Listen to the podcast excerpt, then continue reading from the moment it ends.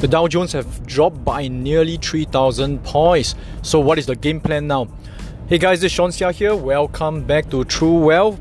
And in the previous few episodes, I've been talking about how I've been selling my stocks and holding cash. Now, is this the right time to start entering? I did a quick check. The P ratio of S and P five hundred is hitting below twenty very, very soon. So it's not below twenty yet, but quite a number of stocks that I personally like, they are at a nice valuation that I personally feel that it's a good time to accumulate some. So uh, I want to share with you some of these stocks. It's Berkshire Hathaway, Facebook, Microsoft, and I want to share with you that these are stocks that I personally want to accumulate, but it's now the best time. Frankly, nobody knows when is the best time, but is it a good enough time? Based on valuations, most of these stocks that I've just mentioned, they have pretty decent valuation. So this is my game plan. Because I've been holding about ninety percent in cash, I will be taking thirty percent and start accumulating, leaving me with additional or left with a sixty percent to continue to buy them when they hit even lower. This is my suggestion for my audience out there, especially if you are not very sure what to do. I'm going to ask you to take whatever cash holding you have, divide into twenty portions. Now, this theory comes from the point where I read about Warren Buffett says that you don't have to make very good investment decisions as long as you don't make too many mistakes. So take twenty portions of your cash and give yourself twenty good trades. Meaning to say you only have twenty chance. So if you only have twenty chance, you will think of them wiser. You will think of them before you actually trade into any single one of them. And most importantly, you diversify into twenty different stocks. I'm not asking you to take twenty like trades in one single stocks, okay? I'm saying that you have to diversify. Well, uh, you can take maybe, I would say, like for example, you want to buy into, example, Facebook. If you want to use two out of the twenty trades to buy Facebook, I, I'm okay with that. Meaning you say you can buy Facebook now. If it goes further down, you buy another one. But it cannot be the point where you are only trading Facebook. So accumulate some of these stocks. And finally, I want to share something. I feel that right now, it is a good opportunity to start accumulating good stocks. Again, I still have sixty percent that I'll be holding in cash. I've not started buying the stocks. I think that there will still be some downside.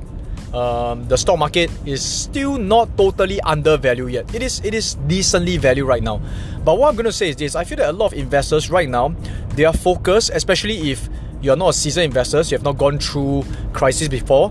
The focus may be on the stocks that they were holding previously and they have gone down by thirty to forty percent. And this freaks a lot of investors out. Well, this is common, this is usual. But you see, the whole idea is this. I want to say that, for example, you are an art collector. You collect art, you collect paintings. You are, and and uh, uh, you must imagine that you are a business collector. You are collecting very good businesses. So art equals to business in that sense. And you bought art pieces at a good valuation. You love them.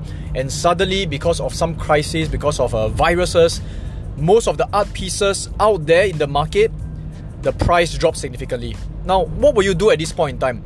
Will you be focusing on the art pieces that you are holding and feel a certain amount of pain saying, oh dear, I bought them at a much more expensive price compared to now? Or will you start hunting for good opportunities? I want to share with you, seasoned collectors, seasoned investors, seasoned business people look for opportunities in crisis. They don't look at the kind of like losses they make because of uh, what happened, you know. They have been holding some investments and it drops and, and they don't focus on that.